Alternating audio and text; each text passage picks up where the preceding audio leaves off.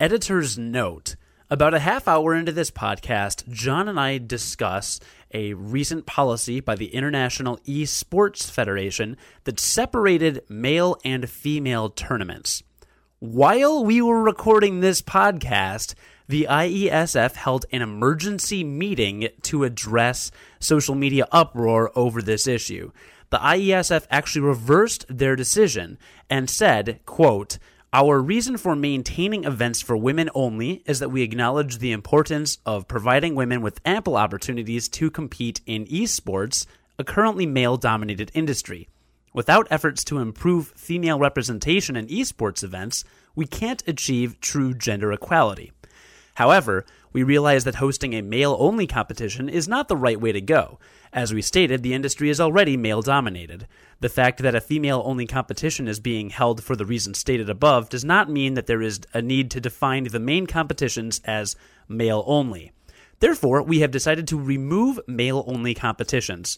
This means the upcoming I E S F World Championship will host tournaments in two sections, an open-for-all section, which is open for all genders, replacing men-only competitions, and a female-only tournament as stated previously." End quote. John and I absolutely agreed with this decision and were highly recommending it, as you'll hear during this podcast. Of course, this policy has been enacted, so it's really no longer an issue, but we do tackle a lot of issues in terms of gender relations in the gaming community, and that is why I've decided to post this original podcast as recorded, despite the fact that the esports issue has actually been resolved at this point.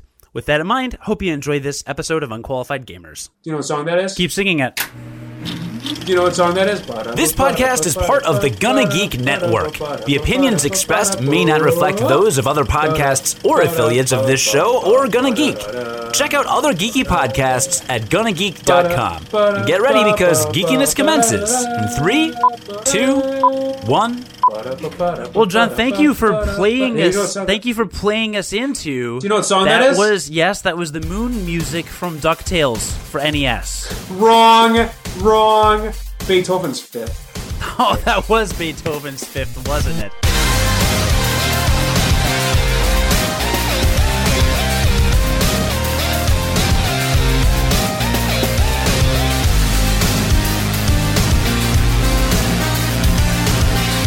Oh boy, I sure am unqualified, John. Good thing we do a podcast called Unqualified Gamers, where two guys with no business talking about video games. We talk, we talk about video games. Yes, Jonathan. Thank you for that. And uh, this is episode seventy-six of that, and we are live right now, and we are going to talk about lots of things, including but not limited. We are. Well, two, two things. Is that is that okay? Yeah, no, that's okay. I apologize if I if I seem if I seem relatively exhausted. So I, well, I I'm not ready. I've, I'm not I've, ready to hear your story, because first I have to like. There's no story right now. I'm just saying I've literally come off of fourteen straight days of work because I picked up some shifts. So if it seems like I am a little bit fuzzy or cloudy or discombobulated, that is most likely why. You always seem like those things, because it has been. Yes, but that's usually because I'm drinking, okay. and, and I haven't been doing that tonight. Okay, that's fair. So, um, and we'll we'll find out more about why you're fuzzy. But the, the things, the main things we'll talk about on this episode are Summer Games Done Quick twenty fourteen, which is part of the reason why we didn't do a podcast last week, because there were some really great speed runs. They raised over seven hundred thousand dollars for Doctors Without Borders, which is fantastic. Mm-hmm. And um, we'll just talk about a couple of the highlights, because all of the speedruns are up on YouTube, and there's just a, a huge amount of really cool stuff for you to look at. And we're also going to talk about, I mean, we can touch on the Steam Summer Sale. Neither you nor I really participated a ton. So instead, we have to focus probably on the more... Yeah, I have... I've, I've actually learned the trick of the Steam Summer Sale. Uh, be really busy and not able to look at any of the games? No, because that never stopped me from buying games before. No. The secret is own all of the games on sale before they go on sale. You know, I, I've noticed that worked for me pretty well as, as well, actually. Yeah. So, so like, when when eight games went up and I already owned four of them, it's like, well, well, that already takes care of half of the games I would have bought. Right. And then... because I would have obviously bought all four, four right. of those. I would have bought all of them. That and then you also realize, and of those four games I own, I've played one of them. So, really... no, no, I haven't played any that's of them. True. That's true. Okay, that's accurate. Uh, but the other... So we won't we won't really talk much about that, but the other big news, huge news, is the latest and greatest from the world of e-gaming and e-sports and Hearthstone and not letting girls play. Yeah, I don't know if games. I'd call it... I mean, I don't know if I'd call it huge news. It certainly made waves today. I, I don't I would it's not the largest news of of the world. It it is news though. In yes, the video game world, I would argue that it's kind of a It's kind of a big deal. It's a big deal. You know what you know what here's here's why it's a big deal. Honestly, this wouldn't be a big deal. Okay, okay, it's gonna be a big deal no matter what, but it wouldn't be as big of a deal if it hadn't come twenty-four hours after the Hobby Lobby Supreme Supreme Court decision. Because women on social media are already in an uproar and up in arms over the whole, we're not allowed, you know, the contraception thing, Hobby Lobby, this and that. And then within forty-eight hours to also learn that they're um, being, in some people's minds, marginalized in the world of esports uh, by, you know, the International, uh, whatever, E-Game Federation or whatever. I, th- I think that's what it is. I I think that it's being magnified substantially because they're already kind of like, everyone's already kind of freaking out. Um, so that's that's my opinion. But I, I, do you want to start with talking about that whole thing since we already kind of did? Or first, let's hear where you were last week. Okay. Yeah. We're going to do a so, quick update on John before we launch into all this heavy gaming talk. So J- John was gone last week. Yeah, I was, and not not by choice. Uh, oftentimes when I am gone, it is, you know, like if I am legitimately gone, it is because maybe I'm on vacation or, um, I don't know, I'm getting laid. Something, like something that's more fun than being with Cody. Well, actually, that's most things, but it would be something I was I would be enjoying. Um, so my my story starts on, uh, like, it was a Friday morning at six thirty. I am asleep. My wife is awake. She has a friend coming into town for the entire weekend. I'm supposed to work. And she wakes me up out of sleep frantically, both both panicked and incredibly pissed off, which is a horrible combination to be woken up by, mind you, um, telling me I need to come downstairs right now and take a look at this. And I come downstairs in my, you know, sleep hungover stupor. And um, she's like, look at this. And there is mold that is literally like through the drywall of my of one of my downstairs bedrooms. I've got two bedrooms downstairs in my house, and one of them had black mold coming through the wall. Um, and I was like, okay, well, that's this is not good. Like, this is not a good thing. I, I'm a first-time homeowner. Um, you know, I don't have experience with renovation at all yet, but I am fairly certain that this is not good to have mold coming through your wall. I mean, I know I know it's not good to have mold in the wall, but I think it's even worse to have it actually coming through your wall. I think that's a that safe that assessment. Enough mold. I think there's a, a, a... What my initial assumption was, that means that there is enough mold in my wall that it is coming through my wall. So um, there, there was a very quick assessment of the situation. Um, and, oh, actually, and I'm sorry, this was a weekend I didn't work. This was a weekend I didn't work. This was that Friday I had off. So, quick assessment of the situation that we need to get this looked at immediately. Um, and we are blessed enough in our lives to have a very good friend who is a master plumber by trade. Um, so, like, eight years plumbing school style master Mario plumber. Or Luigi? Um, But he also does a lot of other construction work. I think in a lot of these sectors, people that are in, in formal construction like this, they kind of bleed over into other areas. Like, they may have their trade, like like uh, master plumber or concrete guy, but they really oftentimes have a very good handle on how to do many other things as well, right? So, anyway, he is a master master plumber by, by trade, but he also does a ton of renovations by himself. Um, and he came over at about twelve o'clock that day. Um, and you know, he was off for the weekend at this point, um, and he kicked his steel-toed boot through my wall, because that's kind of what you do. Uh, and there was a lot of mold in there. And then we kind of cased around my basement, because initially it was like, okay, it's in this spot, which is like near the bathroom, but it's mostly like, like the mold is over in this like area of drywall here, which is next to the bathroom. But then we started looking around like the foundation of the house. It turns out that I had mold in pretty much both of my, my bedroom, both bedrooms, all the way along all of the walls, as well as my bathroom, um, which is half of my house. I mean, that's, ha- that's, it's, it, it was half of my basement. It was, it was half of my house.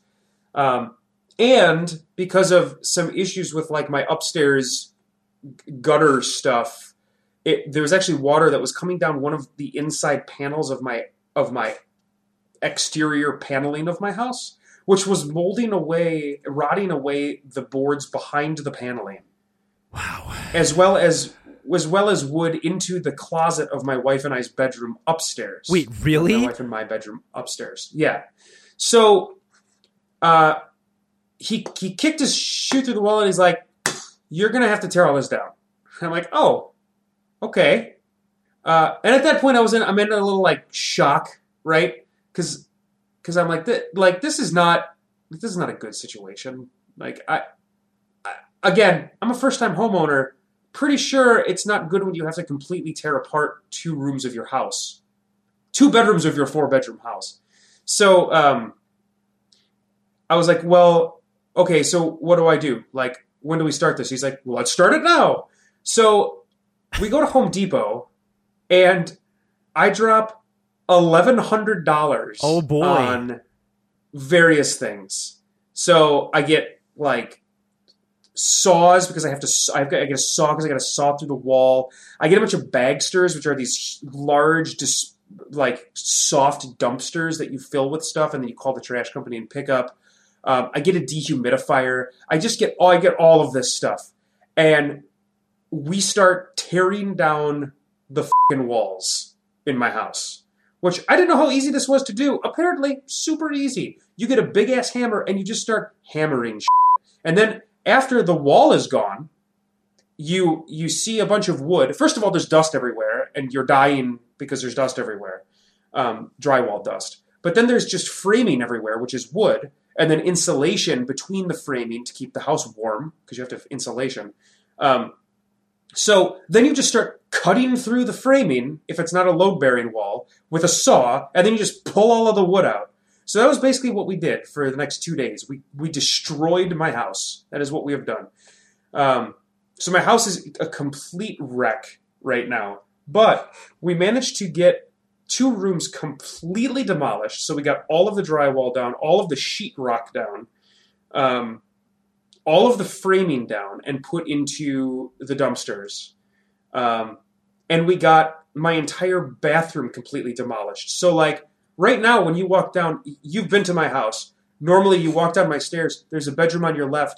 You walk a little bit. There's another bedroom on the left. And then you keep walking straight and there's a bathroom. And all three of these are separate rooms. Well, right now when you walk downstairs, there's the bedroom to the left, no walls. There is a wall between my two bedrooms still because that wall didn't have mold, didn't have to come down, thank God. There's the second bedroom, and then there's the bathroom, and there's no walls separating that bathroom and the bedroom anymore. Now it is just one giant room, but all the fixtures are out of the bathroom, so my bathroom is now a hole in the ground. Good, wow. Because good. All of the fixtures had to be taken out. So, yeah, so I've got a hole in the ground, which is my drain, which apparently wasn't up to code to begin with. So that's all got to be redone. Um, thankfully, I know a plumber. Um, and then a bedroom, like all the carpet and everything's just shredded out of all that stuff. Um, and I, and the real kicker is that, you know, we have a baby, which I'm sure you know if you've listened to our podcast, listener. I have a baby. Cody doesn't. Um, I don't think. Well, I, if he does, he doesn't I know. I probably it. have at least one, but I. Yeah, no one's told me about like it. Like I said, if he has one, he doesn't know about it. Um, and we we like we made the decision, which I think any new parent, probably first time parent, would do if they had the option. We made the decision that we couldn't stay there. Um, now, if we didn't have another place to go, I'm sure that we would have made it work and stayed there. But thankfully, you know, my mother-in-law also lives in Minnesota, so we basically packed up everything that first day. Keep in mind, I spent the entire day demoing that, that house, and then we packed up everything we could and, like, moved over to my mother-in-law's house, which is where I'm at right now. Um, and that was, like, the start of my weekend. So the remaining two days were spent Com- completing that kind of demolition process and kind of trying to settle into our new accommodations, because um, one thing I have learned from this situation is that when you want to get like big work done to your house, it takes a significant amount of time. Like you got to call you because you, you call the contractors that have to come over. They have to give you estimates. So you have to schedule those, and then they often come a couple weeks later to do the work for which you have been estimated. So, like, we have a ton of work that we want to do to the house before we go back in, and we, I have been meeting with contractors over the past week uh, on what little time I have off, um, and, like, trying to kind of, like, set things up. And the amount of money that things cost is... I have, uh, this is one of the, like, worst things I've had to do so far, like, in my adult life, but it is one of the best learning experiences I think I will ever have in my adult life. Like, I will not be surprised with home issues, I don't think, going forward. Because I don't think it, like, honestly, I don't think it comes much bigger than basically refinishing your basement. Because that's what I'm doing. I'm, like, I'm refinishing a basement. My basement went from finished to unfinished in a weekend. And I have to now refinish it. And, and I mean, like, I think finishing a basement is probably one of the more expensive things you can do in terms of reno to your house.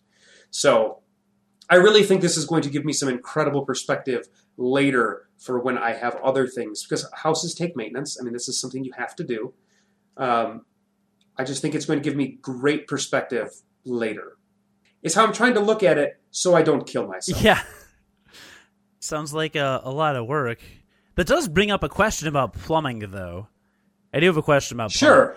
Is Waluigi a plumber? I didn't find the entrance to the Mushroom Kingdom. It was not in my toilet. There was mostly just shit there. Oh.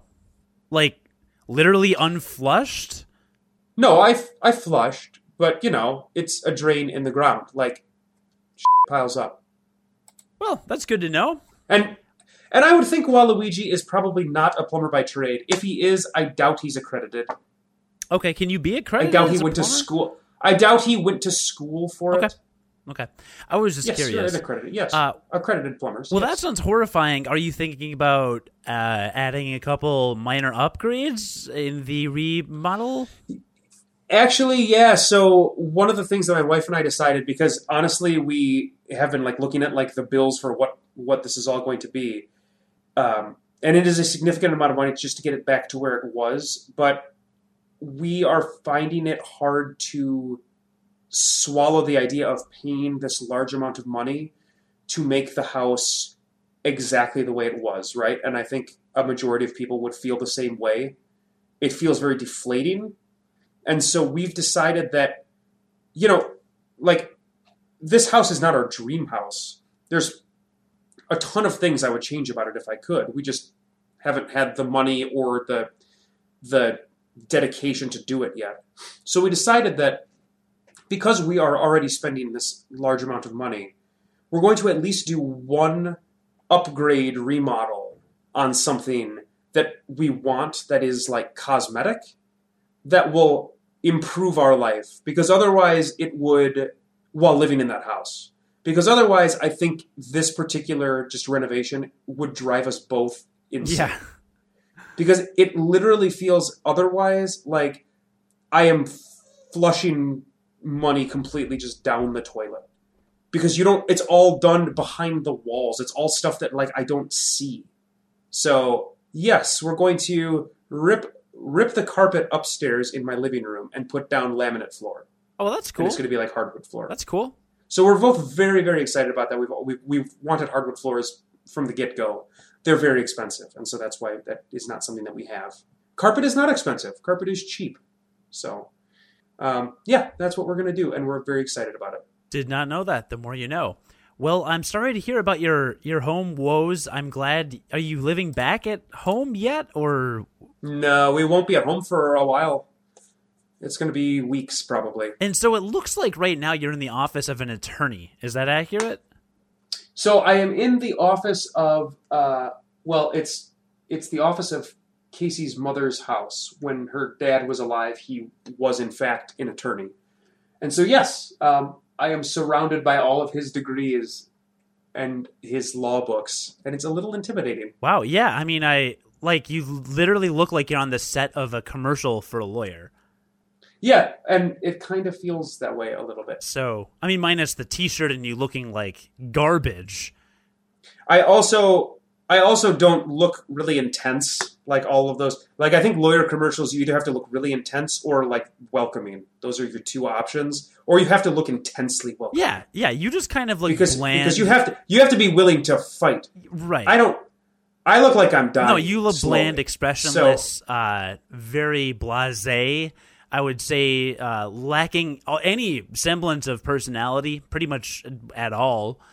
Um, what else can I say about you? So keep in mind that all of this stuff was happening, and again, I picked up a bunch of shifts at work before this to, happened. To make it, before this even happened, I did because they were there was some extra incentive to do so, um, and then this happened, and so for the next three months, I picked up a bunch of extra shifts. And I'll, I will have two weekends off in the next three months, one of which is Gen Con. But it's just, it like in general, that was kind of the, you know, that was, it was my initial kind of knee-jerk reaction that like, this is going to be really expensive. I'm going to have to find a way to temper that a little bit. And this is the way to do it. So I will be very, you know what, this is like, I'm trying to think of this as it's one summer of my life. Not, it's not going to be the best summer of my life, but it is one summer of my life. And I just need to get through it. So that's kind of where I'm at. And hey, I'm here, so it's not all that bad. Yeah, it makes it worse. Great. Cool. That's uh that's really fantastic. Well, I'm sorry. I mean, so how was your weekend? My weekend um was uh was was fine. I um Did I talk about Amazing Spider-Man two on the last episode we did? Y- yeah. You did.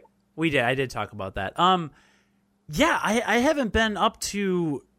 I had a story about my weekend, and then it just kind of went away, I guess, as you okay. told your story. Um, I'm I'm sure some... You streamed a bunch of Shovel Knight. I streamed some... Sh- well, right, but you normally, at the start of our podcast, we talk about the non-gaming related stuff that we did, and I'm not yeah. I'm not remembering a lot of that. Um, I mean, I've been watching the World Cup. That was really fun. U S lost, of course, to... Uh, Belgium, which is very sad. And yeah, in addition to that, I haven't done a whole lot. I've kind of been here in Chicago, uh, looking around my room for like inspiration. Oh my God, there it mm-hmm. is. There it is. I'm so glad I looked. Been doing this. Okay. You see this? You see what this is? You can't because You've been writing a script. It's really hard to read, but this is this. See, all the red are the days I'm supposed to do yoga, and then the rest are the... Is that a new Is that a new script for Dance Dance Revolution, The Warrior's Path three? No, uh, that is everything else, The Warrior's Path. This is my workout schedule for D D P Yoga, which I'm actually doing and sticking to now. You made a schedule? I, no, I, this is the schedule from the the handbook or whatever. I just... prefer to the P D F, so I printed it out at work. But yeah, um, I they ha- so they have they have they have thirteen week programs uh, at a beginner level, intermediate level, or or advanced level. I had I had like done a couple workouts or whatever, and I've done it. You know, I started it a couple times before, and never followed through. So I started in week two of D D P Yoga, and uh-huh. so I did week two, and then I did week three, and now I'm halfway through week four. And I plan on finishing up this weekend, and then I'm going to keep going to week five, and it's great. And I've updated my diet as well. Uh, I am eating like zero processed foods, very low um, uh, glu. Hold on, what is it? Gluten, very low glu. I almost said glucose, and I'm like, no, I think I need glucose. I think you need like, that to I think live. You need that. So, um, yeah. uh, I'm not doing like gluten free, super exclusive, but I am uh, substantially decreasing the amount of gluten. Um, I don't remember why he goes into it. It's something about how, the way it's processed or something. And then I'm lowering the amount of dairy that I take in because I believe that that attributes to. That's what is contributing to a lot of the fat in my body, which I'm trying to get rid of. So, like, the last couple times I've been shopping at Trader Joe's recently, uh, I am no longer buying milk. I bought almond milk. Have you ever had almond milk? That's all I drink because I can't have regular milk. Oh, right. Um, the ingredients are, like, almonds, water, and cane sugar. It's like sugar. Yeah. You're drinking sugar. Mm, I mean, you're drinking almonds. But it you're drinking... I mean, do you get the unsweetened or the regular? The unsweetened. Okay, see, I got one thing of regular almond milk, and it is literally, it's seven grams of sugar per serving, and the ingredients are like almonds, water, and cane sugar. It's a little sweet. You're like drinking yeah, it's cane a little, sugar. I think... Well, the one I'm drinking is kind of sweet. Next time I go, I'm going to get unsweetened. And I also got rice milk, because somebody said that's good to have with cereal. I don't like rice milk. Yeah, it's too They thin. Said it's really thin, so I'm going to try the rice milk. I don't know, but... um. But yeah, if you're thinking about... I am a I am a lactose-free connoisseur. I will hook you up with the non-lactose foods. That's cool. All right. Um, yeah, I've been making more eggs because eggs are a good uh, complex protein to have in the morning. Normally, I'm a bacon in the morning kind of guy, but I've switched back to eggs. And um, just eating a lot of like lean meats and things. And I don't know. I feel good. I feel really good. And I, I keep doing it, and uh, it's it's fun. So I'm actually exercising again and doing D D P yoga. Yay me, I'm not going to die and be totally sedentary all summer. It's great. You're going to die. Thank you. At least lose your feet. For that. So, um, yeah, that's what I've been doing is D D P yoga, lots of video games. I marathoned Attack on Titan and watched that in like a week. Attack on Titan uh-huh. is the huge anime that everybody's really, really into right now. Uh I actually started watching that. You as actually well. shockingly started watching it. Now you're you just you're exactly halfway through, right? I'm actually more than halfway. I think I'm like fourteen or fifteen episodes in. Oh, okay. Isn't the new theme song terrible compared to the old one? Oh, I don't think I actually heard the new one. Oh, dude. Maybe I... There's a new one and it's not good, dude. The season one, like first thirteen episodes. The season one theme song is. Excellent. It's, it's, yeah, it's really it's good. It's really good. It's really good. It's like a full choir rock band, horn section, and orchestra. It's basically Bravely Default's battle music in a lot of ways. Yeah. But it's super good. So, like, go check out the Attack on Titan theme song. The anime is pretty good. Um, I really liked the first half of the season. The sec- Like, near the second half, it gets a little um, kind of bogged down in... a lot of. There's a lot of talking about dying and everybody dying kind of constantly. Yeah. Humanity being wiped out. Humanity being blah, wiped blah. out, like what it means to live, like throwing your life away as a soldier. Like I don't, I can't relate to it on a personal level particularly well. I feel like it's very military focused. I don't know if you got that impression. Yeah, a little bit. So I don't know. Um, I mean, overall, really good. I would say, I would say, worth watching. And uh, yeah, so I binge watched. You and I, you and I had a discussion where, like, the thing that's really interesting me in it is the. the the mystery thread that is going on. Like, because basically these Titans have been around in this show for a hundred years and they literally just appeared one day and nobody knows anything about them.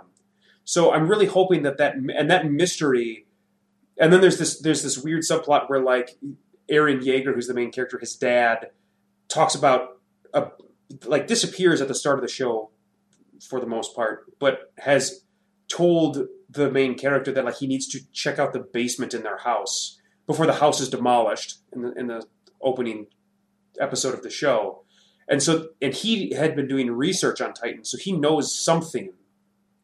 Um, and so there's, there's like information out there that, that you don't know, that nobody knows yet about the Titans, but is like available. And I'm hoping that that is like a cool reveal when it is finally revealed. When we yeah, hopefully the people that wrote Lost are not on the writing staff. You know, some people liked that. I did. Yeah, Lost was uh, last season I didn't love, but we won't get into that. But so I watched Attack on Titan and been doing D D P yoga. Uh, less stressful than re- ripping open my basement and having a new house, obviously. Um, but, you know. Yeah, I'm f***ing sore.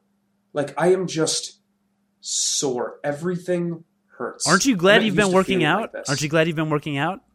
Yeah, absolutely. But like, I'm not just, I'm not used to feeling like this. Like, my legs just for the past week have just hurt. Oh, no, I understand. They've, they've just hurt.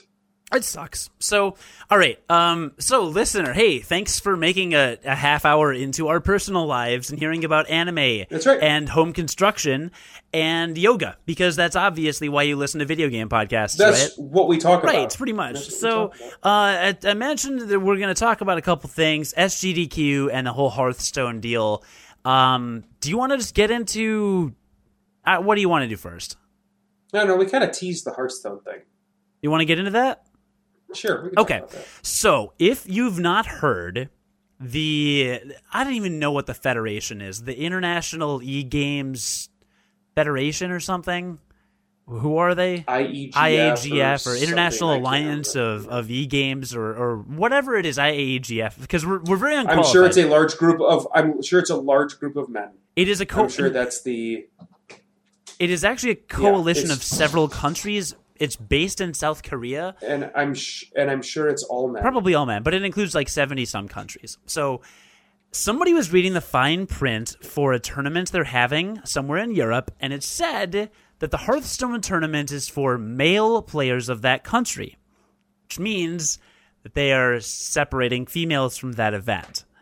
And right. This, I'm sure, as you can imagine, especially coming two days after the Hobby Lobby contraception decision, is just it's it's apocalypse for all girl gamers, um, and I'm not trying to make light of it. Like, I get that it's a big deal to a lot of people, so I'm not I'm not trying to make fun of it. But again, I think it was really magnified by that Hobby Lobby news.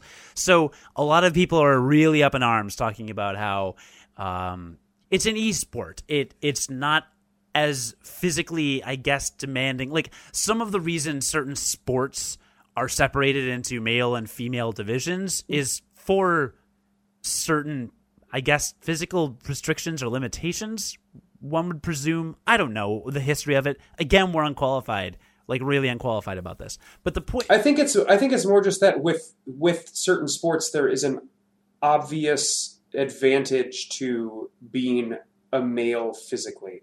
Like in basketball, men, men are much taller on average than women, and being tall in basketball is an objective advantage. Okay. And so cool. He said it, not like me. So women direct your angry comments. And so, John. and so there is an, there is an advantage. And actually, to be honest, the N B A does allow women on professional teams in the N B A, but there just aren't any. Isn't that weird? It's like one of the only leagues that does that. Um, Why doesn't the N F L? But, does the N F L? I don't know. I thought the N C double A football did. I don't know enough. I don't know enough about it, but I think that just that there is an obvious advantage in certain sports to being male, and so that is one of the reasons why they are separated. Right. So then there, and maybe even if it's not like because of because of because of physical ability, right? Because of physical ability, right? And maybe even not necessarily right. Always the males get the advantage. Gymnastics is also split up. Female gymnasts probably have an edge in a lot of areas over male gymnasts. So it depends on the sport. Uh, softball, baseball, kick, whatever you're talking about, the Olympics does it. Everybody does it, right? So here is what yeah. the E-Federation had to say about this, okay? They had two reasons for doing this. Uh, reason number one was because they wanted to make the sport more accessible to women, saying that because it's essentially because it's such a male-dominated sport right now, it is... Um, maybe not intimidating necessarily, but it is um not as access difficult. D- difficult. It's not. It's it's harder for women to get into it. Like maybe, maybe it's harder for a girl to feel comfortable breaking into an all male scene. Intimidating. I don't know. I don't know what the word is. It doesn't matter. Um, that was their number one thing, was we would like to encourage and draw more women into the scene. Their second point was that by international standards, international sporting standards, like the aforementioned Olympics, um, in order to be seen as a legitimate sport, esports needs to separate, have this separation, because all other sanctioned worldwide sports have this separation, including chess, which is legitimate. I mean, that that is a legitimate thing. Is that in the, okay? In, I saw the I saw the chess argument, and before you go before you go further into that, I will say that chess actually does allow both genders to play on the professional, whatever the main yeah, professional like the N B A. I'm aware of that. I'm aware of scene that. is. Yeah, yeah, and they, they they do have a women's only league, and they have that because the original thought by them was that that would increase the number of women that decided to play chess. Mm-hmm. So that is that is what's going on with the whole chess thing. Women are actually allowed to play in the in the competitive pro whatever league. Like the N B A of chess can be played by both men and women. Right. Yes, and I'm aware of that. So I'm not again. I'm not arguing anything for or against, but I, um, I I can see, I guess, how that's. Not a legitimate argument, of the sp- but... Well, of the sports that, that like people are citing and using as examples of of like where you can draw the most logical comparison, chess is what they draw. Right. Right? So that's that is what they they draw. I you know what? I I bowled for a large majority of my life. I guess I I could also draw bowling to that, because you don't necessarily have to be the most physically fit person. I apologize to any bowlers out there, but you really don't have to be the most physical fit, physically fit person to bowl. This, again, coming from somebody who bowled for a very long time. And do you know what? The P B A, the Pro Bowlers Association, has both men and women on their on their pro association. And is that intergender? So there are women in the...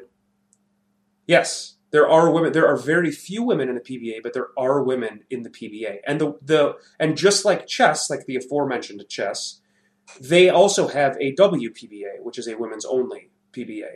So that does exist as well, but they allow women onto the what you would consider like the primary league. Oh, and are there women bowlers in that primary league? Yes. Okay. There are. Okay. And is that recognized internationally as a sport?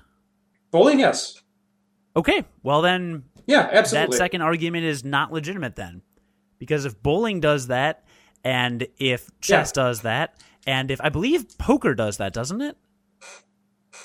Oh, yeah. Oh, yeah, absolutely. There are women in the... I haven't watched World Series. I used to watch World Series of poker all the time. Oh, no. There are de- there are awesome women in poker. Okay, so so poker, bowling...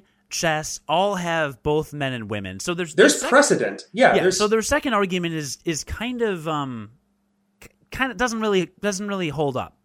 Um, so it's it's odd to me that this happened. Um, really, it's odd to me that this happened, especially in the way that it happened. I I think if they had simply presented it as these other associations did, uh, you know, with there being the kind of main tournament where it's all free for all, and then introducing a female tournament, I think that would be great. Um, I think there need, I, I frankly, very honestly think that there needs to be a women exclusive esports league or tournament series because of the community that currently exists in mainstream esports, which is not welcoming to women. It is not nice to women.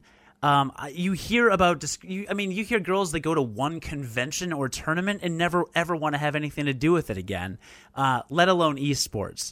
And I'm not condemning every esports player, and I'm not condemning the organizers, but that's the way it is. And it sucks. It really sucks. But when I went to the Smash Brothers Championship tournament in like two thousand three or four or whatever, I don't think I saw a single girl. There was one girl there, right? And um, that was about it. You know, like it. I don't like that. I don't like that as a gamer. I have always wanted more women in the community. But the fact of the matter is, like at that level, in this area of it where it's pro championship gaming, like what girl is going to want to be there other than the very, like very kind of battle hardened or like, I mean, you've got to have like such a ridiculous amount of passion. Like I, I want that bar to get a little I, lower so but, more girls but, can get into but it. But you would, but. But you would uh, you would have to argue though that like the people that are professional sports players are like the top in the world of any sports are are the people that are the most passionate about whatever sport it is that they're playing. Like right, because they are the best in the world at it. And they how how did how did they become the best in the world? Lots of practice and playing against their peers who are better than them until they get better and better and better. And if there's no community, well, well, sure, yeah. if there's no community where a, where females feel safe playing other players that are better than them, because, like, I'm ranked six hundred, but this dude is ranked eight hundred. Let me play against him. Well, he's, you know... Yeah, but in but in the current in the current world of esports, you can... It's it's not anonymous, but it's pretty much anonymous. Like, Hearthstone, when you play Hearthstone against another player, you can't even chat with them. You can't... First of all, you can't see their face, but you can't chat with them at all. There's the only thing you can do is do these little emotes that Blizzard has baked into the game for that reason of they're not they didn't want verbal abuse going on in their game. Hmm. So they just have eight different emotes that you can say to your opponent. And when you're playing online, like when I log into my, my Hearthstone game and get matched with an opponent, um, I know nothing about that opponent other than their handle, right? But their matchmaking system... And they do have a ranked system, makes it so that like you can rank up to be the best in your your region of servers. So like there's a North American number one player, um, you know, at all times. There's an Asian number one player on the Asian servers at all times. But you don't necessarily like know that person. You wouldn't need to know that person by face. And nor if you ever played that person in Hearthstone, would you be able to interact with them. You'd have to interact with them outside of the of the game. But if he, if you're like arguing, how are you going to get better if you can't join, get into these communities? You don't technically, you don't have to like go to these events and stuff to get better at the games to, when you play them. Well, some games, I, I guess I'm I'm f- all of the legitimate esports that are out there right now: StarCraft two, League of Legends, Dota, and and Hearthstone, which I think Hearthstone is kind of in the infancy of it. All of them are set up that way, where you just do a matchmaking connect online. Um, their, their, their pro scenes are set in these large events. Smash Brothers but and Street still, Fighter and... I'm talking fighting game community. They're not as big and mainstream. Those game, they're, they're, all, they're not esports yet. They may have they may have their big event, but they're not... They don't have world tournaments where they're bringing... Okay, maybe they do. Maybe they do. I don't actually know. Oh, they have big tournaments. They're not as big nearly. Yeah, but, but I don't think I don't think that I don't think that they have people coming over on sports visas for fighting games. I don't know. Which they do in these other games. They do in StarCraft, they do in League of Legends. I think they're starting to in Hearthstone, and they definitely do in Dota as well. So people get people get sports visas to come over to play these games. Sure. Sure. And I, I'm seeing your point with Hearthstone and StarCraft two specifically. Dota and League of Legends are team games, right? Right. So if I'm a girl and I'm really good, you have to communicate you with eventually your, do you eventually do have to join a team. Yeah, yes. y- and you have to communicate with those team members, and sometimes they're just as bad as the people you're playing against. So there's still th- then that issue still is there where there's a communications issue. Sure, but like, if you're playing on, like, if I'm playing online, they don't, uh, you know, the opponents don't have to know my gender. They just have to know I'm bad at the game, right? Like, there's no, there's no, you wouldn't know the gender of the person. I'm just, I am just responding to your idea that you have to be, like, a figure in the community to get better at the game. I mean, maybe at the highest of high levels, you have to get there. But once you're at that level, and if you are that good, I would think that would spe- I would think that a female would have that passion that you talked about, be that passionate about whatever it is that they're engaging in, whatever game they're engaging in, to be willing to put up with that. Then again, it's so bad that I don't know if, if any woman would be willing to put up with that. Sure, maybe you're right. But I think that the I think the big controversy is that no women were given the opportunity to. They were just told, you can't even sign up. And that's the big problem. I mean, that's a big problem. I think we can objectively say that. Um, I think maybe you're right. Maybe you're right. I, I'm coming from the place of when we went to Gen Con in two thousand eight, my girlfriend at the time, Erica, popped in or whatever. And after the con, she said to me, she's like, yeah, I mean, it was kind of fun to look around and stuff, but it's not really much my thing, and I spent the entire time getting groped by strangers and stared at by everybody, so not really sure I want to go again. And I know that's been the experience with um, female journalists at E three. You hear about, like, borderline sexual assault cases at E three. Oh, it's bad. Yeah, it you sounds know? really bad. Any any very. I think actually E three. I think actually E three because it's it's mostly press doesn't have that issue as much. It definitely has that issue. I think that the worst things happen at PAX. Some of the more fan centric conventions. Right. PAX, Gen Con for the four girls that go to Gen Con. If you're a girl that goes to Gen Con, right. Good on you. I'm not making fun of you. Please keep coming because the men's restrooms are really crowded all the time. Uh, but yeah, some of the fan conventions. Like I, I read these stories. Girls tweet out these links all the time. Guys tweet out these links. Polygon does stories on it. Um, there's a lot of coverage, and from my understanding, being a female in the gaming community in general is tough. And yeah. I feel like perhaps a female-only tournament could alleviate some of that by giving them an environment where they're not dealing with some of these guys. And um, maybe it's not necessary. Maybe, maybe they will still get in, like you said. Um, but I think that would be a nice little additional entry point. Because my, my M O is I want more girls in gaming. Like, when we watched S G D Q, I watched... I watched... probably thirty hours or twenty or thirty hours of S G D Q. I, there were two girls, I think, in the entire convention. Um, and it was all the rest of it was men. Why do I care? Mm-hmm. I don't know. Um, why do I care at Gen Con when I walk into a room and it stinks of B O so badly that, like, I can't breathe? Like, girls are generally nice and they smell good. Okay? I'm just going to leave it at that.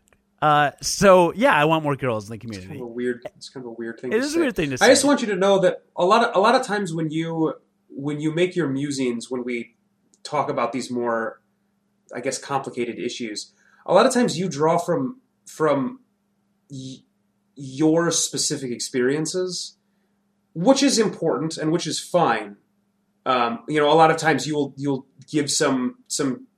evidence of something that happened at, like, Gen Con when we went there, or when you went to this convention, like when you went to E three, or, but I, I think, I think that it's, it's dangerous to extrapolate that to larger groups, like your specific experiences at Gen Con. It, it's, it, again, it's just dangerous to extrapolate that to that being the experience for most men when they see women at conventions. But I'm not just basing it on my experience. I'm basing it on lots of things I read on the internet. Lots of, like, firsthand experiences of this is what I had to deal with at this convention. And I'm, I'm not I'm not saying the majority of game of guy gamers are assholes. I'm not saying the majority of guy gamers, like, are super sexist or grabbing people or whatever. I'm not saying that at all. I, no, the problem is is there's it, it it's probably a minority, but the problem is it is such a vocal minority of people that are doing that. Right. It's like trolls. It's um, like Giant Bomb. It's like Giant Bomb just had that issue with some woman that was criticizing them for something, and a bunch, a, a handful of guys started tweeting at her, making, like, death threats. So what? So so what happened? Here's another situation, and this happened on, I think, actually the same day as it was either the same day or the day before. But there was Giant Bomb, which is a a very prominent figure in the world of video games journalism. Um, Like they're one of the premier sites I would I would I think honestly to go to. Um, I I love them. I love their podcast. I love the stuff that they do. Uh, they just had a couple positions open at their office in San Francisco, and they hired two people, and they hired two white guys. And th- people expressed their opinion on whether they like liked the hire or not. And there was one particular woman who professed her disappointment in it, um, which, fine, she's entitled to that to that opinion. Um, but members of the Giant Bomb community felt, I guess, slighted or something. Like they felt like she was. It seemed to me like they felt like it was a personal attack on them or something.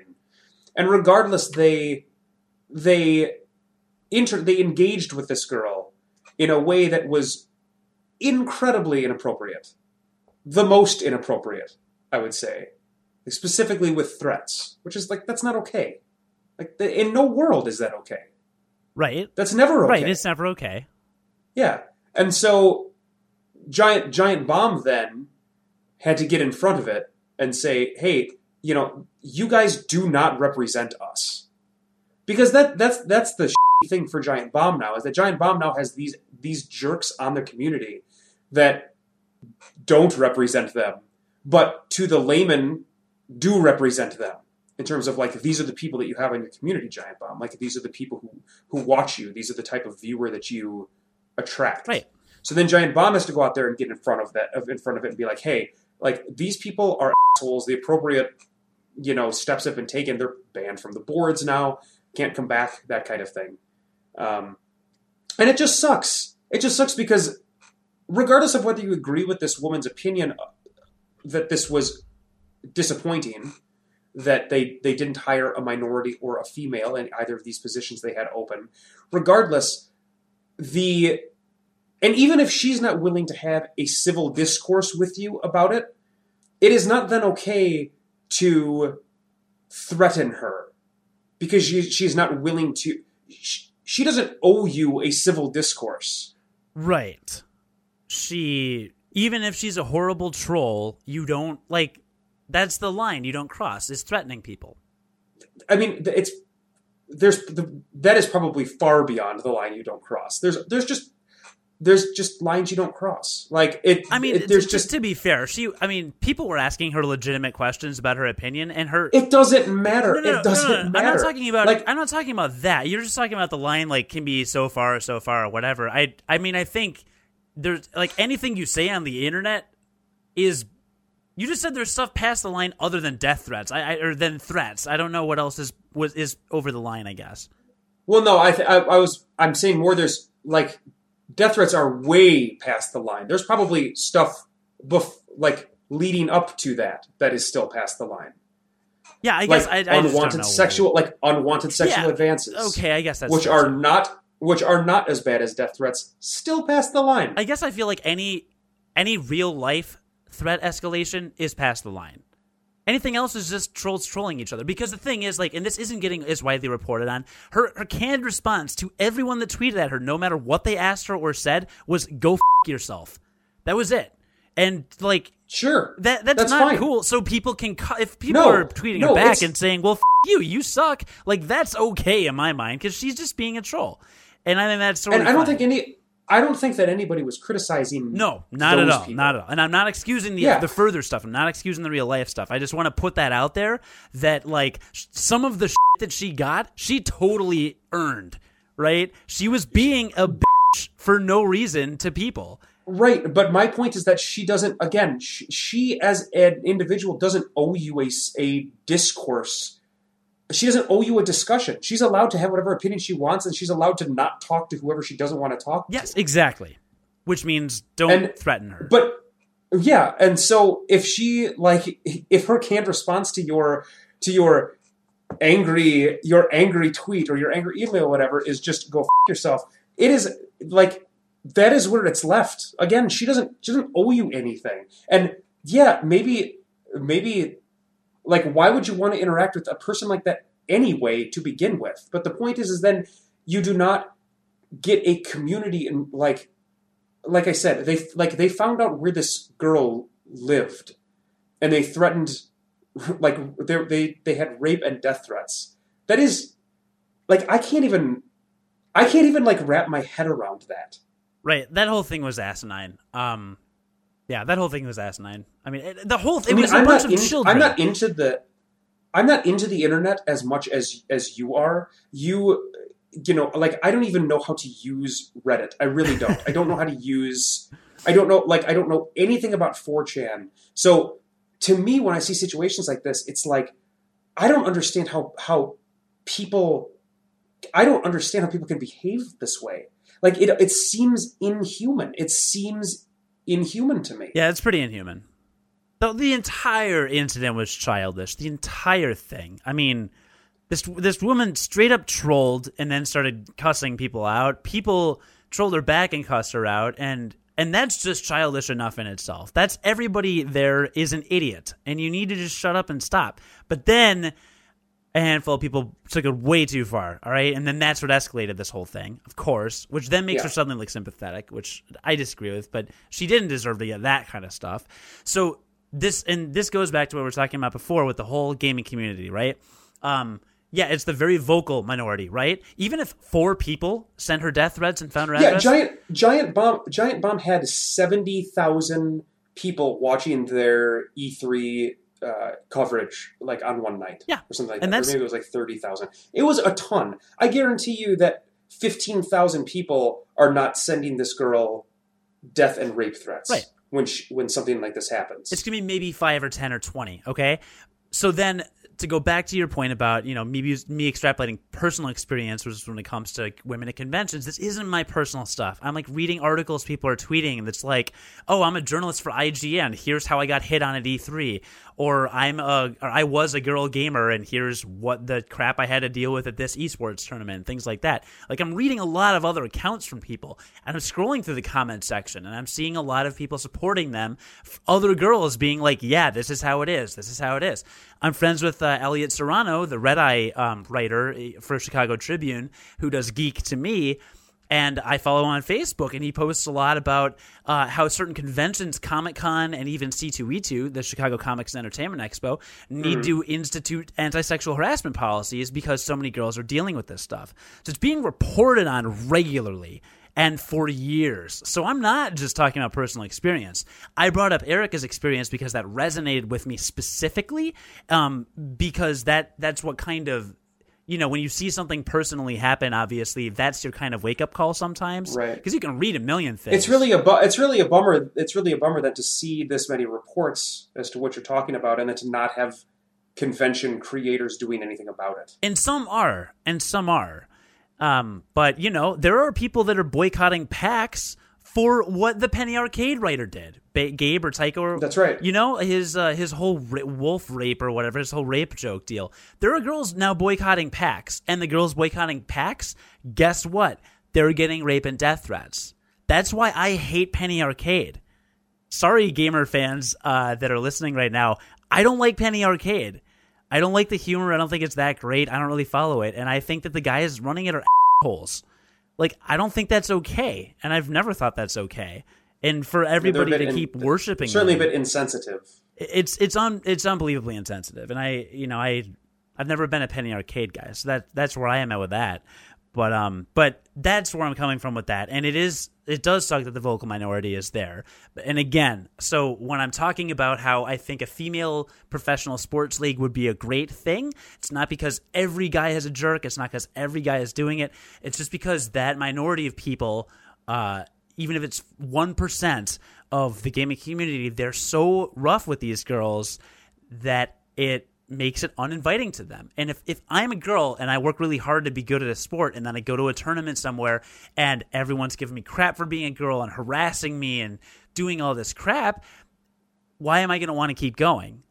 Even if it's the one time I ever interact with these people out of the entire year, why would I want to keep going? I want to be a part of a community. And I think the girl gamers need to be able to have a community they can be a part of where they're welcomed by everybody. And that's why I think that a female league would be great. So that's my take on that.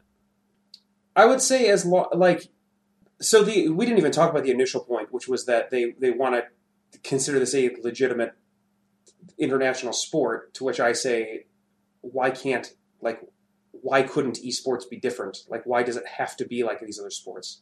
I just don't think it does. Um, but I, I, I would agree that sure, have a women's league, but let, let women sign up for the initial league if they want to. Oh, I agree too. Like, I agree with that too. Don't get me wrong. Yeah. Like don't, don't just uh, make the initial, there is, there's like, there's no reason to not allow women to, if they want to, and if they're good enough to play with, with everyone, to have it be a, a one, like, yeah, no, allow me to clarify. I, of, I agree. I agree. Yeah. Women are just as capable of dedicating themselves to an esport as any as any man, as any sport. They're they're just as capable of dedicating themselves to a sport and having that be their life as any man. So like it just it's it's dumb that it's dumb that you would artificially segregate them, other than for for maybe like the reason that you said, where you could maybe create a better community for them, which they could do themselves. I mean, they could make a W esports, whatever, if they wanted to. But the point is, is they should have, like, like women should be able to be in the general esports community if they want to. Yeah, totally. Totally. I when I say I, I would like there to be a female-only league, I mean in addition to a league that's open to everybody. Just to be perfectly clear. Yeah. Like chess, like bowling, like poker. Poker. If poker even yeah, has it's it. Just, yeah. There, yeah, I don't even think I've got a female league in poker. I just, I'm, I get very frustrated by members of the video game community. I wish that we weren't all lumped into one large community. And there's a little bit of, there's a little bit of delineation uh, between members of the of the gaming community. Like there are fighting game, there there is a fighting game community that exists, and there's. But in like to the general world, when you step back from this hobby, um, we are video gamers, and there are there are just it is frustrating to be part of that group and have these people that exist that can treat other people so horribly, so inhumanely. Like it's it's frustrating because those people, whether we like it or not, represent us to a much larger group. Yeah. And that's frustrating. It sucks a lot. So my my request is just don't be a jerk to people. Don't be a jerk to don't be a jerk to anybody. Be tactful. Like like take the high road on things.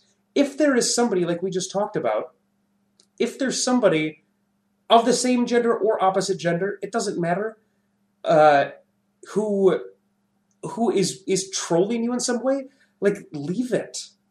Like, don't in, like don't instigate. Don't don't. It shouldn't even need to be said. Don't make rape and death threats. Right. That's not a thing that should be said. That's not a thing that should need to be said to anybody. Right. Yeah. Like like that's never okay. So just like don't do it. It's true. And I'm uh I'm just pulling on my phone because I wanted to check. There's a couple comments. Uh, I posted a link to the Kotaku coverage of the male-only video game tournament uh, that that sparked this entire conversation. Um, I think John and I are totally in agreement that the International E-Gaming League went about this the wrong way. We think that it should be open to women.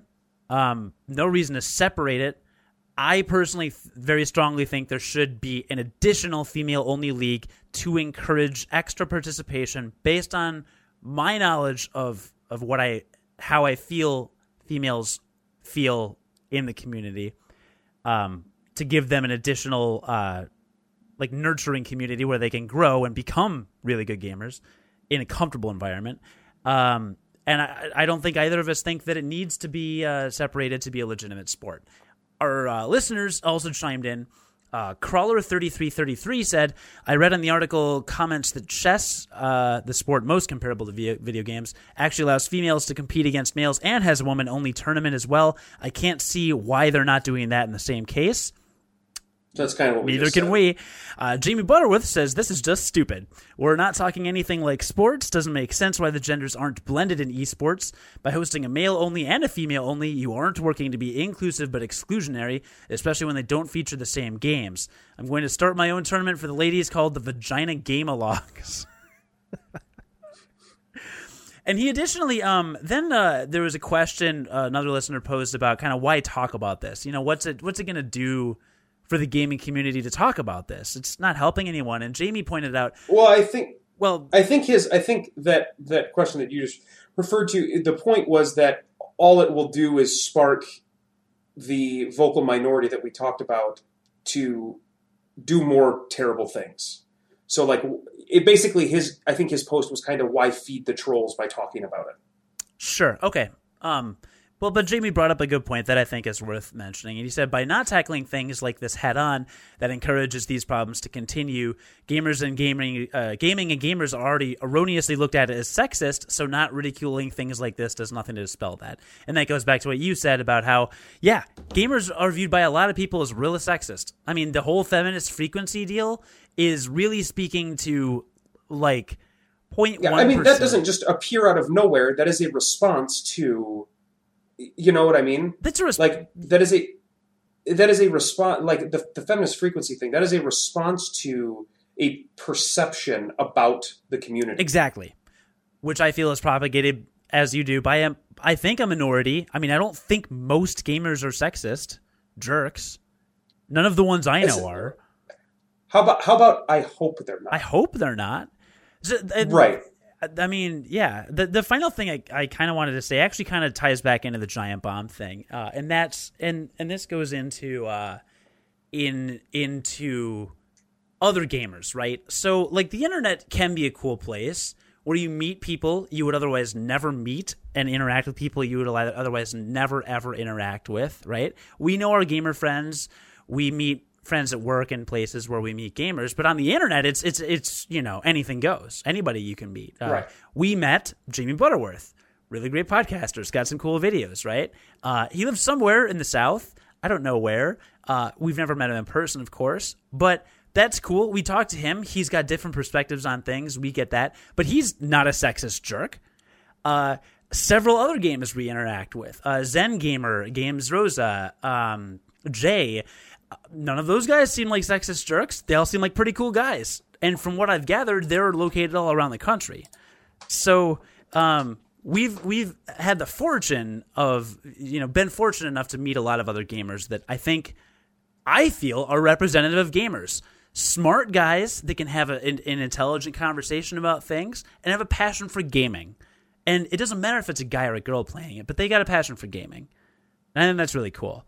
Um But the, the final, final thing was, uh, in regards to the criticism of Giant Bomb hiring two straight male white dudes and that entire criticism in the first place, it's it's still not um, it's still not deserving of rape and death threats, obviously. But my personal opinion, and I, I you may differ on this, but my personal opinion is uh, my.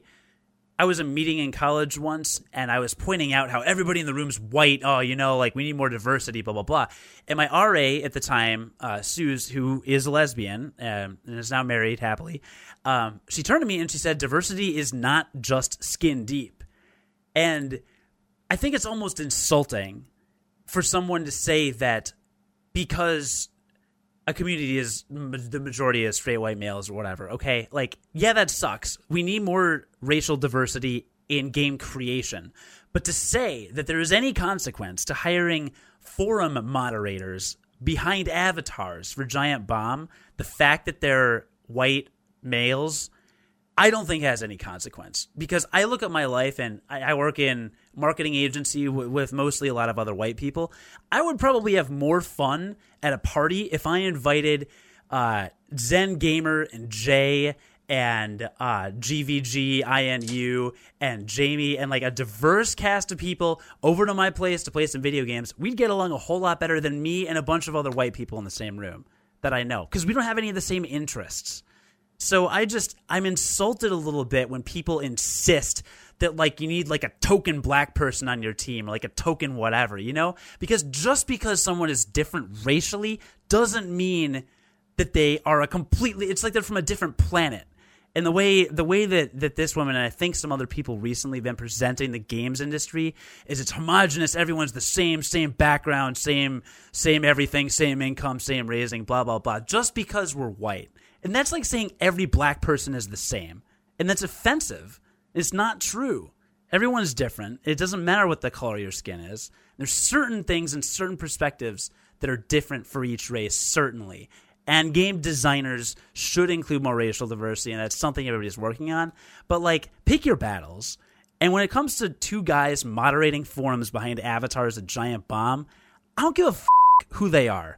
I don't care if they're black, white, purple, pink, gay, straight, male, gay to male, or male to female to male again. Like, I don't care. It's an avatar. Their job is to ban people that make rape and death threats. As long as they can do that, like, it doesn't have any impact on anything. So pick your battles. That's my little tangent. I have to write down that I swore. I went through a lot of diversity. So you talk about how the internet. You talk about how the internet could be a good place. Yeah, and uh, that's a good way. That's a good way to talk about Summer Games Done Quick, which we both tuned into. Uh, we have a long and storied history now of talking about this particular group of speedrunners. Um, it's actually a speedrunning community. Um, it's not like a group of speedrunners, but I think like all of the all of the people like that do the the world record speedrunning type stuff all belong to this community. It's uh, what's it called? It's Games, it's just Games Done Quick, right? Uh, Speedrunners Archive hosts a lot of... Speedrunners Archive. There's a couple sites. So, yeah, I think it's all done by the same people, though. Mm-hmm. But the point is, is like, they put on something twice a year, and it's a charity drive, and it lasts a full week, which is awesome. And it is twenty-four hours a day for a full week. Uh, and it is speedruns of some of your favorite games, some games you've probably never heard of. Um, and they just do them one after another, again, twenty-four seven. They put up a schedule, and they follow the schedule pretty well. Um, and uh, so you can kind of see which games are coming up uh, far ahead of time. They post the schedules like months in advance. And then you can tune in and watch people speed run these games. Um, and Cody and I have talked about the past two, I think, at least two, if not three events that they've hosted. They always host one in the summertime called Summer Games Done Quick. And then in the wintertime, in January, there'll be a uh, an Awesome Games Done Quick. Um, and we've, again, we talked about Awesome Games Done Quick the last time, and I think the first time we ever talked about speedrunning was last Summer Games Done Quick. So here we are again. We just made it through another Summer Games Done Quick. Um, and it was awesome again. It's awesome every single time um, that I watch it. So I didn't get to watch that many. I was I was working like the entire time that this whole thing was going on, um, and I love it, but I don't love it enough to like take off for it. So, uh, but when I did get to watch it, I got to see a couple a couple of great runs. One of them was a Mega Man X head to head, and it was really the first race that I that I'd watched. I didn't get to watch any of the races the last two. the last two events. Oh. Um, but it was the first race I got to watch between two people for playing Mega Man X. And it was super close. I mean, the game took, I think, about forty-five to fifty minutes. And I think they were within twenty seconds of each other at the end. So, and the best part was it was back and forth the whole time. So, but when you watch these live, it's awesome because like the speedrunners are almost flawless, but they're all, it's almost. And so they will occasionally make mistakes. And when you're watching it as a race, you see the mistake and you see, like, you just see them fall behind because of this mistake, because you're watching it head to head. And the other person then will like do something flawlessly and make up a time. I mean, it's, it was just, there was almost like a, there's almost like a beauty to it when you're watching it in terms of how, of what they're doing. Um, so I was really impressed with that, with, the the Mega Man X. I was totally into it. Um, and it was almost like suspenseful, especially towards the end, because they, because they were so close. And then the other run I got to watch was one called I Want to Be the Boshi, which was a variation on I Want to Be the Guy, which I Want to Be the Guy was a Flash game that was made by some video game, just a, a, somebody com- completely in love with video games, where it was brutally difficult, like brutally the most difficult thing ever. Like Super unfair. Meat Boy, like Super Meat Boy on crack, right? R- right. I mean, it was unfair. Like stuff would st- stuff would happen that if you had not seen it a- the first time, you would not know that it was about to happen, and it would kill you. That kind of thing. Um, and it was just a little like platformer thing, but it would also it was it was completely free, and so it was allowed to use whatever copyrighted characters there were because they didn't make any money off of it. So there were all these different characters from your favorite video games, mostly Nintendo properties, that were all over the game. Well, I Want to Be the Boshi is like a harder version made by a fan of I Want to Be the Guy. I Want to Be the Man, or I Want to Be the Guy? I want to be the, I want to be the guy. I want to, I want to be the guy. Okay. And so I Want to Be the Boshi is like a harder version of that. Completely redone, completely different levels and everything. Um, and the speedrun of that was probably my favorite speedrun I think I've ever watched. Because it's, think of like, like take a platformer and then take a bullet hell shooter. And it's like half ridiculously hard platformer, half bullet hell shooter. And like then think of somebody speedrunning that. I mean, he di- he probably died about like twenty-five to thirty times over the course of the run, and that is like a f- that is that is an incredible run of this game. It was amazing. It was incredible. Oh, he died more than that. He died like probably sixty or seventy, I would say. It was awesome, though. Uh, yeah, awesome. That's not a shot at his skill. I mean, yeah. it, it's you told me after watching it, you said, after watching this for five minutes, that's just enough time for me to never want to play this game. Oh, my God. I... Yeah, because you see the, you see a guy like that and you're like, he has dedicated hundreds of hours to this. And like, I would want to be able to do this starting the game.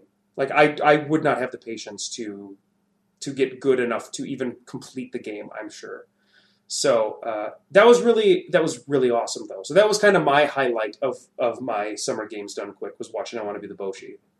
Yeah, it was it was um, at first glance the most difficult game played, and the guy the guy was yeah. I, I told you at one point, I G-chatted you and I said this may be literally one of the best video game players in the world, like to oh have, for sure to have that level of skill. Unbelievable. Yeah. And you've played Super Meat Boy, right? I have. Yeah, so yeah, Super Meat Boy times twenty-five difficulty times ten. Insane. Yeah. Un- yeah I mean I you you it, listener, you have to you should honestly just like YouTube I Want to Be the Boshi Uh, like like playthrough to get an idea, because I can't we can't really describe the di- like the difficulty of the game is beyond description. It's not it's not a game that like a normal person would ever play. Like you would never sit down a, a person who casually plays video games in front of this game ever ever ever. Like there's no way they could have fun with it. I mean, it's beyond it's beyond what we can describe. So you take a look at it because it's it's crazy. Yeah, it's ridiculous. And that's why we're talking about S G D Q twenty fourteen, is because it was running twenty-four seven for the entire week. So you couldn't have seen everything. So we're going to talk about our favorite runs, and you can look them up on YouTube and watch them. And they're really fun. That's right. I actually watched part of the Final Fantasy six run from work today. because it's... So the Final Fantasy six run was the very last run that they did. I watched none of it, but it was a one hundred percent speed run. And it was on at midnight? It started at like twelve thirty.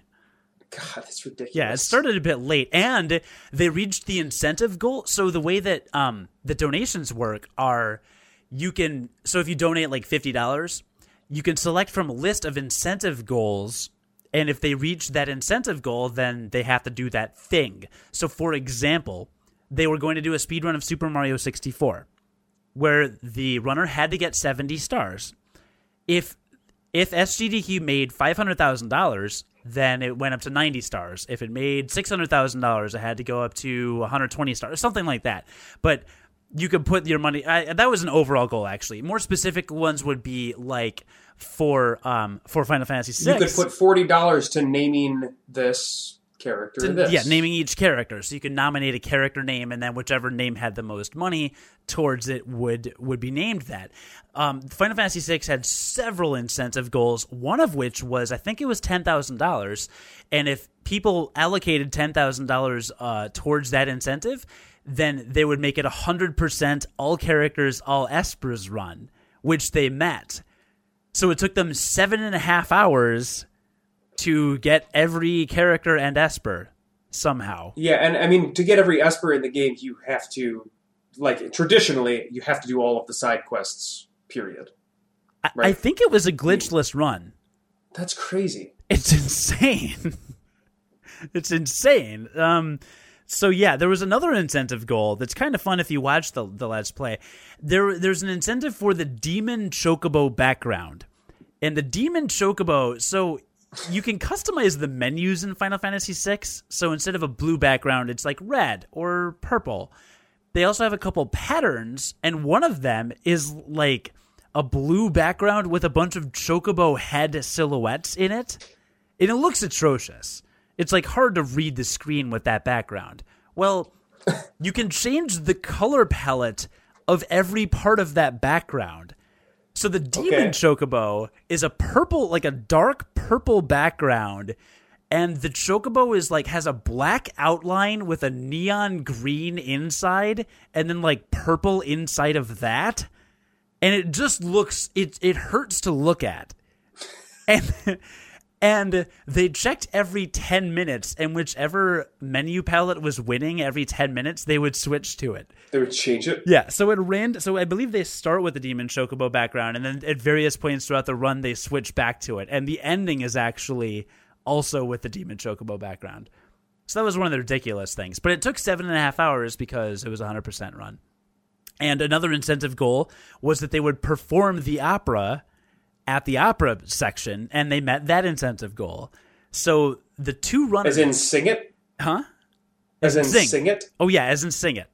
Yeah. And so this was actually a co-op run. There were there was a guy and a girl, I think it was a brother and sister, doing the run.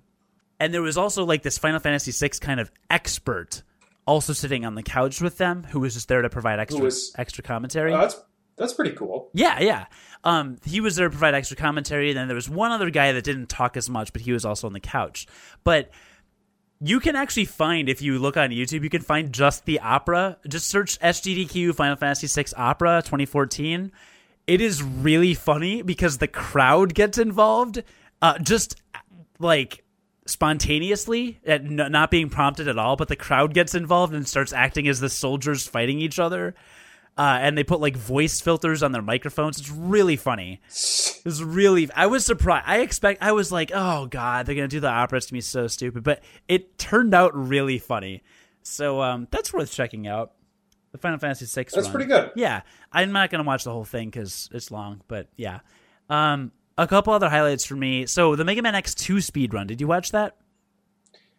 Um, I saw I, I saw the start of it. I saw that it was a four-player race for that game. Yeah, so that was exciting too, the Mega Man uh, X two race. But I didn't get to watch that whole run. Yeah. Have you ever heard of the game Metal Wolf? No.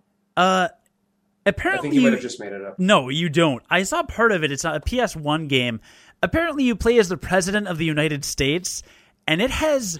Oh, I heard them. They t- they had been talking about raising enough money because this was an object. This was a uh, oh, an incentive.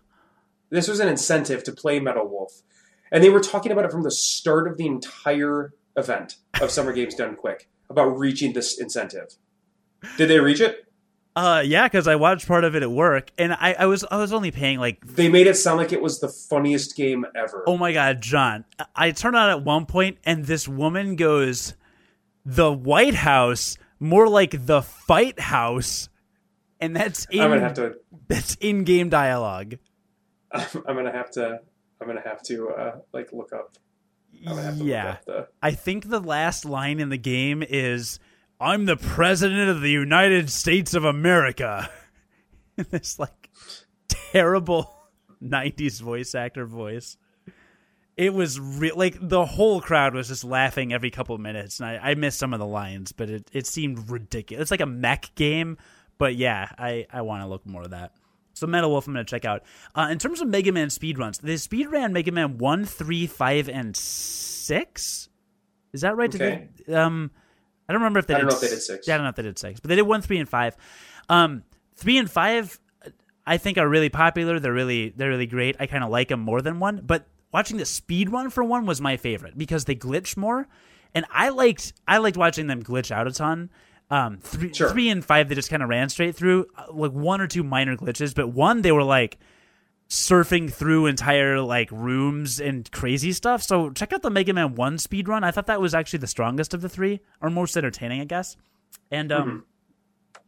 I watched a bunch of other stuff. I didn't even remember. There was an Ocarina of Time speedrun race. You know they can beat Ocarina of Time in under twenty minutes now?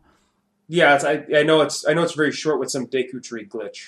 Uh, yeah, really, really short. So um, Cosmo, I believe, holds the world record. I, I've seen his speedrun a few different times when he's broken it.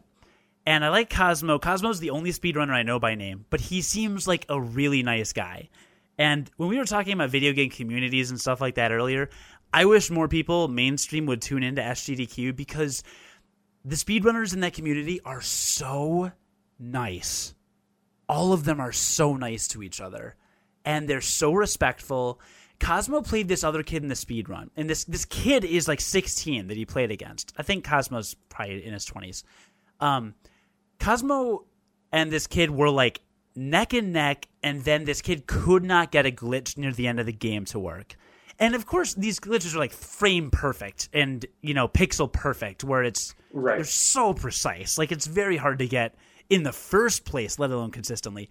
And the kid just couldn't do it. So at the end of the speedrun, he he he couldn't get it, and I think Ganon killed him or something, and he just gave up. Cosmo had finished, like, five minutes prior, and he's just like, good game.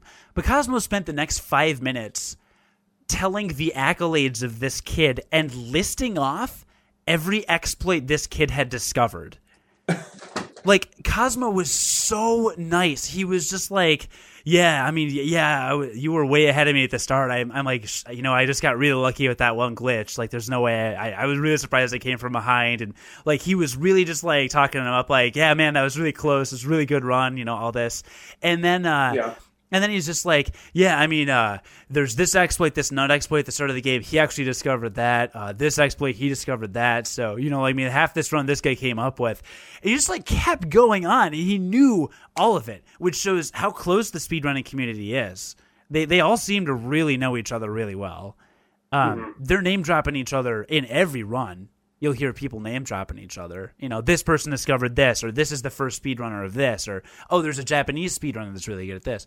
Um, and he just, like, you know, telling this guy's accolades and stuff. And he was just, he was just so nice and respectful about it. It is, it, that was cool. It was really cool to see. I mean, I also remember, I also remember you telling me about a, the, you mentioned it, but you didn't really talk about it, the Super Mario sixty-four speedrun that you did. You watched that, right? Oh my God. I was going to go to bed didn't, at like midnight yeah. Friday. I stayed up for like an hour and a half watching it. That game is one of the, and so it, It was one hundred twenty stars, right? It was one hundred twenty. He did it in an hour and forty-three minutes. That doesn't even make any sense. It's like forty-five seconds a star. John, that From was, start to finish. Yeah, that was the most mesmerizing run. I, I, I could not stop watching. And I think it's because of... I have watched an uh, Mario sixty-four speedrun before. They glitch so much in that game, right? That's how they do it. Well, they can glitch a lot to skip stuff, and they do glitch to make shortcuts, but it was cool seeing the whole one hundred twenty star run. Yeah. You know what I mean? Because it was, like, the one hundred coins that you have to get in every level, he had to get all one hundred coins. Oh, sure. He wasn't just glitching. He yeah. was just doing it so ridiculously fast. Uh, the first Bowser stage, he switched the camera. He got through it in, like, thirty seconds. Wall jumping off things, and just I showed it to Blake. Uh, our friend Blake came over to my place, and he was like, "What the hell just happened?" Like, oh, it makes me kind of want to watch it. Oh my God, dude! At least watch the Bowser stage. It it destroyed me. It destroyed me. And actually, um, somebody at Kotaku pointed out the Link to the Past run, um, was was pretty impressive. Legend of Zelda: Link to the Past. But there's one point where a guy has to, um, he has one. twenty-fourth of a second, uh, so one frame, it's one twenty-fourth of a second or one thirtieth of a second. Um, he had to hit a frame perfect button during a dash thirty-two frames in a row. So, like... What? It's, it, I, I don't remember the, the specifics, but... And it took him ten minutes to do it. I mean, he... Because, um, so he was basically in, like, a the Moldorn, when you fight the Moldorn boss. Um, he had to dash across a pit. And because he didn't have the hook shot, he had to exploit a glitch where when he you didn't have the hook shot. Because yeah, of, oh my goodness. Of course, he's like at the end of the game, no hook shot. So right. He had to hit dash and then stop dashing and then hit it again in order to continuously like begin the dash. Oh sure. For like it was like thirty-two frames in a row or something, or thirty-two like something That's in a row. Insane. And he did it, it again. It took him like he would fall down the pit and then have to go upstairs and try it again. It took him about ten minutes to get it. But the fact that he even got it, uh, somebody said in the comments, that's not even considered a speedrun technique. That's considered a tool-assisted speedrun technique. Like that's considered a thing you only do if you can like stop and freeze. Oh, the frame. Really? Yeah. And he did it. Live. Jeez, and he did it. He did it himself. Yeah. That's insane. So supposedly that could have been the most difficult individual technique in the entire run. Um, but yeah, it was good. And there was also a really good Oracle of Seasons run by a uh, a speedrunner named Bananas, who happens to be female. She was the only solo feed- female speedrunner that I'm aware of, and she was great. And apparently the chat, the Twitch chat during her run was disgusting. Um, Shame on you, anybody watching this that was in that Twitch chat participating in a negative or or uh, or harassing way. Like, pro- yeah, it's not okay. That's not okay. She she I and I tweeted at her. She she was really good though. I actually got to watch some of that run, and she was entertaining. She was she was fun. Like she was fun to watch. Yeah. She was good at it, obviously, but funny. And she did like, some crazy jumping in that crazy game. Crazy jumping. Like, really impressive. Like, fun to watch. Entertaining. Um, and I, t- I, she tweeted later after the con, like, yeah, I made some really great friends and, of course, hate some people even more now. And I was just like, I tweeted at her. I'm just like, dude, don't, just ignore the haters. Like, you were awesome. Like, I'm totally subscribing to you. So um, give Bananas some love. Just go to Twitch. I think it's twitch.tv slash bananas or Bananas yeah. something. You, you can find her if you if you search. But she was great. And I, like, she's just one uh, other example of great talent that happens to be in a female body um, that just contributes, like, something really cool to to the gaming community. So, like, let's lower the barrier of entry for, for girls because we I want more of them. She she was fun. She's fun. But, yeah, I think that's, that's like, my main favorite speedruns, really. Speed it was a great speedrun is really Speedrun is really interesting to me because, you know, these people, before before Twitch, I don't think that they really had a, a any kind of way to make any money, like zero income. Twitch at least gives them the ability to to uh, get people to subscribe to their channels, and so they they can both speedrun and stream at the same time and actually make money that way. But before that, um, these people were just doing this for complete love of the games and nothing else, because there's no monetary value in this. I imagine it's not easy to live off of speedrunning. But the amount of time that it takes as dedication, the amount of time it takes to be able to do it is insane. I'm sure it's insane. Oh, so yeah. One speedrunner said, I've been running this for six months straight. I mean, pretty much literally straight. Yeah, that means he's probably not played anything else, right? Or done so, anything else. He probably plays six hours yeah. a day. Right. So it's just like really impressive. It's and it takes an, an incredible amount of dedication, an incredible amount of time. So Um, I'm glad like Twitch is around so that these people can actually, if they're going to dedicate this much time to it, at least they can find a way to make money while they're doing it. Yeah, it's super cool. It's super cool. And I, I would never, ever have the discipline to be a speedrunner, ever. No. But they are amazing. They're really cool. Their community seems really supportive and cool. And... And listener, the this event is always for charity. Last time in Awesome Games Done Quick, they actually raised over a million dollars for a charity. This time they raised over seven hundred thousand dollars. So they always do great work, raise a lot of money, and it's totally worth checking out. So when January rolls around, you will hear us probably talk about it before it comes around. It's going to be Awesome Games Done Quick, and it's going to happen in January. Yeah, it's usually a little bigger because Summer Games Done Quick, a lot of people are on vacation. But yeah, they, it's the summertime. People are outside. Yeah, so you know they do it every six months. That's why they have a summer right. one. Awesome Games Done Quick. Yeah, it was the Prevent Cancer Foundation in January, and uh, that was over a million. This was Doctors Without Borders, seven hundred some right. thousand. So very cool. And there's there's always prizes too. So if you donate, there's usually a minimum donation to get entered for a prize. Um, they always give away really cool. You stuff. might win something. Yeah, you could even win something for don. I donated four different times. I think I donated like seventy or eighty bucks over the, the course. That's of great. It. Yeah. Yeah. Um, I don't have that much money just sitting around. So I, I just, it was all impulse donations, but I, some of it, I just, I'm just watching and I'm just like, my God, you guys are really good. Yeah. Like really good and surprisingly well spoken. You know, I think Twitch is helping them become better at like explaining these things and talking and things like that because they need to be good at that to build an audience.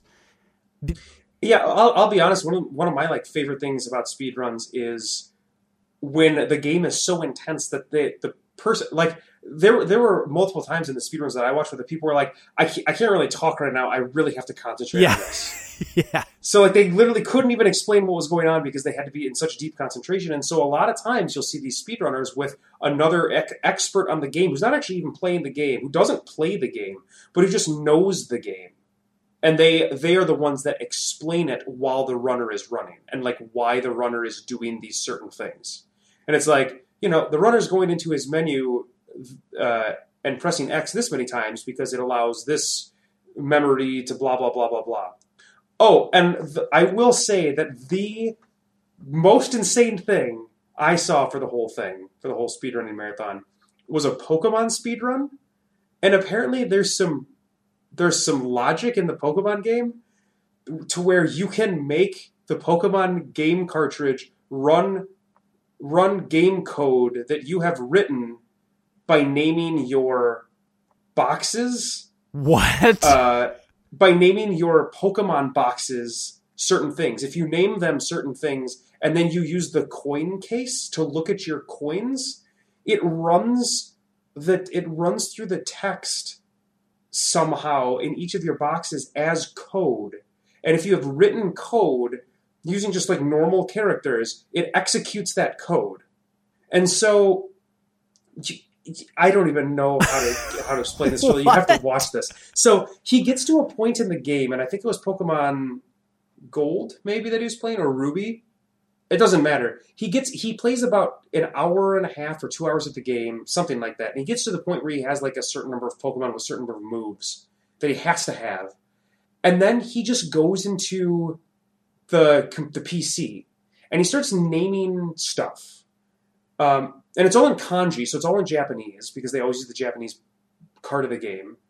And he names all of these boxes, and it and while he's doing this, the guy on the couch next to him is kind of explaining what's going on. And then he uses the coin case. And when he uses the coin case, the code that he has written does a couple of things. It eliminates all Pokemon out of his out of his party, so he has zero Pokemon, which is impossible. You can't have zero Pokemon. It um, makes his character model disappear. It makes any door he exits be a warp to the very last person you talk to and fight to, for the end of the game. So he walks out of the door of the Pokemon hospital, is immediately teleported to the the end of the game, and he talks to that person. And because he has no Pokemon in his party, the game has a like failsafe where if you don't have any Pokemon, the game automatically assumes you've won the battle. So it immediately goes to the ending screen, because it assumes he won the battle because he has no Pokemon, which is impossible to have. No Good. Pokemon. And he did that by writing his own code in the box names of your P C. It was... the mo- I I can't even... It was insane. It was awesome. Yeah, they did. So go check that out. Uh-huh. I said, so go check that out, because that was yeah, awesome. Yeah, yeah. And yeah, I, I also see two super crazy glitches in Link to the Past and Super Metroid. You can beat either of... Well, Super Metroid, I think they beat in like fifteen or twenty minutes using an X-ray glitch exploit. They go to like uh, the starting uh, screen where Samus's ship is hovering, use the X-ray scope, and there's some kind of glitch at exploit that lets them like fall through the game. And then it triggers the exploding sequence at the end of the game, which allows so you to run strange. over to the ship and just get in, and you fly away and you've won the game. Of course it is. Uh, yeah, it's really weird. And uh, Link to the Past, there's one, it's like the first staircase in Hyrule Castle. Once you get into the actual castle from the basement, uh, you can like go to the side of it and then walk through some empty screens and then end up in the Triforce room. Okay. I think it was like a three-minute run, maybe two. So... Yeah, it's pretty cool stuff. Yeah, there's some really cool, super glitchy ones, which is fun. Um, but yeah, Summer Games Done Quick twenty fourteen, and look forward to A G D Q because it's it's it's it's, it's these are my two favorite weeks in gaming now. Like I would I would I was I was streaming at work. I'd get home from work, sit on my couch. I would do D D P yoga in one window and have the stream in the other window uh, for a lot of it, and then I would sit down and just literally just watch streams all night.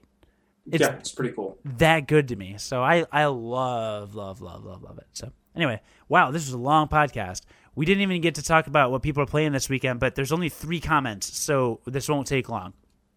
Listener, we always ask, what do you play this weekend? Chad and Jamie both said Shovel Knight. Uh, actually, Chad said Shovel Knight, can you dig it? Get it? I get it. You get it? And Jamie said Shovel Knight and also likely Twilight Princess and some other as yet undecided games. Twilight Princess, uh, my favorite Zelda game on record, just saying. Um, and uh, I got Shovel Knight. I have actually posted Unqualified Gamer's first ever Let's Play videos. They're not very exciting. I don't talk a whole lot. Here's what happened. I hit record on my computer. Because you're shoveling. Yeah, I was shoveling. I hit record on my computer. I started playing Shovel Knight. I thought to myself, you know, I, I, I was like, I'll just see what happens. And I just didn't have a lot to say, so I just kind of played most of it. I make a comment here or there, but it's mostly just kind of watch the game. Um, audio is a little wonky with the music, so parts two and three are better. I'm going to finish part four tonight, maybe, if I ever go to sleep. So, um, Shovel Knight, you can watch me play the entire game on our YouTube channel if you want. And yes, that is allowed by Yacht Club Games, the publisher. I checked their website. They're okay with it. Uh, so check that out if you want. If you didn't get it, really fun game. Highly recommend. I will review in the coming weeks. Uh, Matthew says he's playing Resogun. You ever heard of that? Yeah. That was one of the free games on uh, P S four when it f- the P S four first came out. Like when you were a P S Plus member, nice. You got Resogun for free. Nice. And uh, Christopher said, Bravely Default also had to help someone set up their Xbox three sixty Connect, so I played some Connect Sports and Connect Adventures. Um, and he his opinion is the Connect is a bit inaccurate. Oh, interesting. I've heard mixed res- mixed reports, just like with the Wii. Some mm-hmm. people can't get their Wii remote to, to play. When I was playing through Skyward Sword, I had to give some advice to a listener on on... how to control your movements so the Wii could better pick up Wii Motion Plus. And it worked for them, so that I think that's good. I thought Skyward Sword was pretty user-friendly. You just had to get used to the range. But I'm also playing through Bravely Default. I'm on Chapter five, supposedly the final chapter. So I'm playing all the games our fans are playing. So you can you can actually talk about that soon. I Yeah, I can. I can. I'm hoping to beat it this week or next week. Um, you know, long holiday weekend for Independence Day. Happy Independence Day, by the way, uh, listeners. Happy America. It's too bad about that America. World Cup. Maybe America. Next year, right? Let's go get some freedom fries. Freedom waffles. Freedom fries. Yeah, that's cool. Yeah, or freedom waffles. That's Boycott cool. Belgian waffles. Christopher, Belgian? Christopher's Belgian. Belgian. Uh, Christopher's also continued writing uh, guest articles for us over at unqualified gamers dot com. So go check those out. And... Uh, And all that good stuff. My voice is gone, so I'm I'm out of things to say. And go to hell. Yeah. Is that what you're going to say? Yeah, that's what, this is yeah. rude. That's our normal rude. sign-off, isn't it? Is that our new sign-off? Go to hell. Is that a Diablo reference, you Diablo freak? No. No, I'm literally just telling everybody to go to hell.